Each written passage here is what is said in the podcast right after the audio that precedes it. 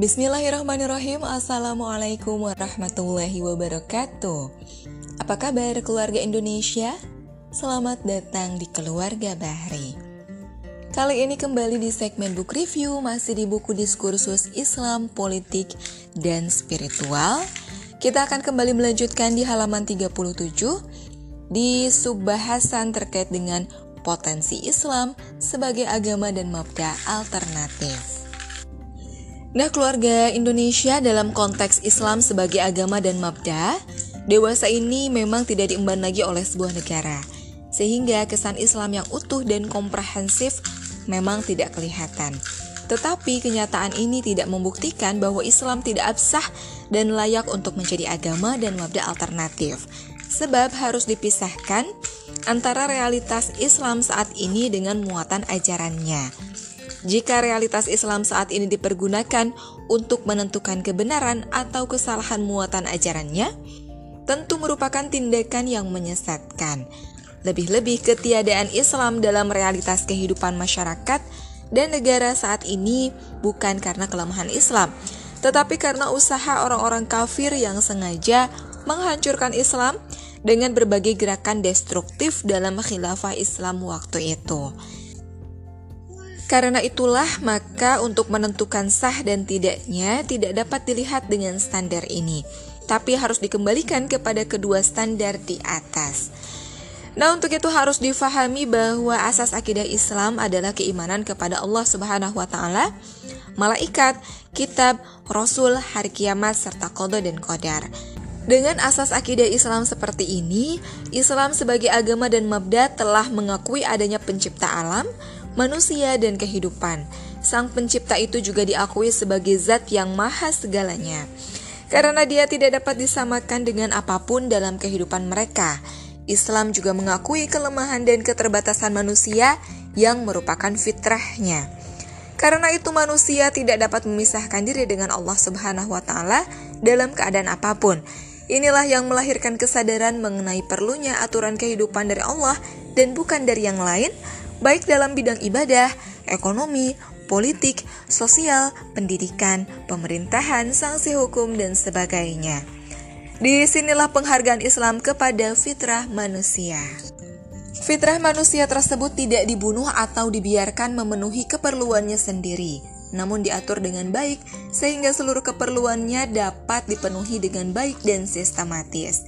Ini membuktikan bahwa baik dalam konteks spiritual maupun politik, Islam tidak bertentangan dengan fitrah manusia. Sedangkan dari segi Islam dibangun berdasarkan akal dan bukan materi, ataupun jalan kompromi, dapat dilihat dalam konsep tauhid, yaitu konsep yang mengajarkan bahwa Allah adalah zat yang maha esa dari segi uluhiyah maupun rububiyah. Konsep tauhid uluhiyah adalah konsep pengesaan Allah sebagai satu-satunya zat yang disembah atau wahdaniyah al-ibadah. Inilah makna ilah yaitu al-ma'bud zat yang disembah. Sedangkan tauhid rububiyah mengajarkan pengesaan Allah sebagai satu-satunya zat yang maha pencipta dan mengatur. Wahdaniyah al-khaliqu at-tadbir bagi seluruh makhluk yang ada. Konsep tauhid ini berangkat dari konsep pengesaan zat Allah, bahwa tidak ada zat lain yang berhak disebut sebagai Tuhan. Dengan demikian, rasionalitas konsep ketuhanan ini dapat dibuktikan. Pertama, dari aspek monoteis, ketika Islam mengajarkan bahwa Allah adalah zat yang Maha Esa, yang secara logis jika ada Tuhan lain selain Allah, dunia ini pasti akan hancur.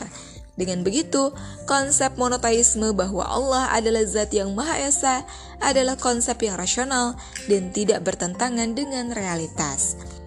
Kedua, dari segi zat, bahwa Tuhan harus azali, sedangkan zat yang azali itu harus tidak memerlukan pada yang lain dan tidak mempunyai keterbatasan. Secara nyata, semua yang nampak pada alam, manusia, dan kehidupan ini tidak ada satupun yang mempunyai ciri seperti itu, sehingga tidak satupun yang ada di dunia ini berhak untuk dijadikan sebagai Tuhan, baik manusia, alam, ataupun kehidupan. Karena tidak ada yang lain, dan dialah satu-satunya zat tadi, maka dialah yang berhak dipertuhankan.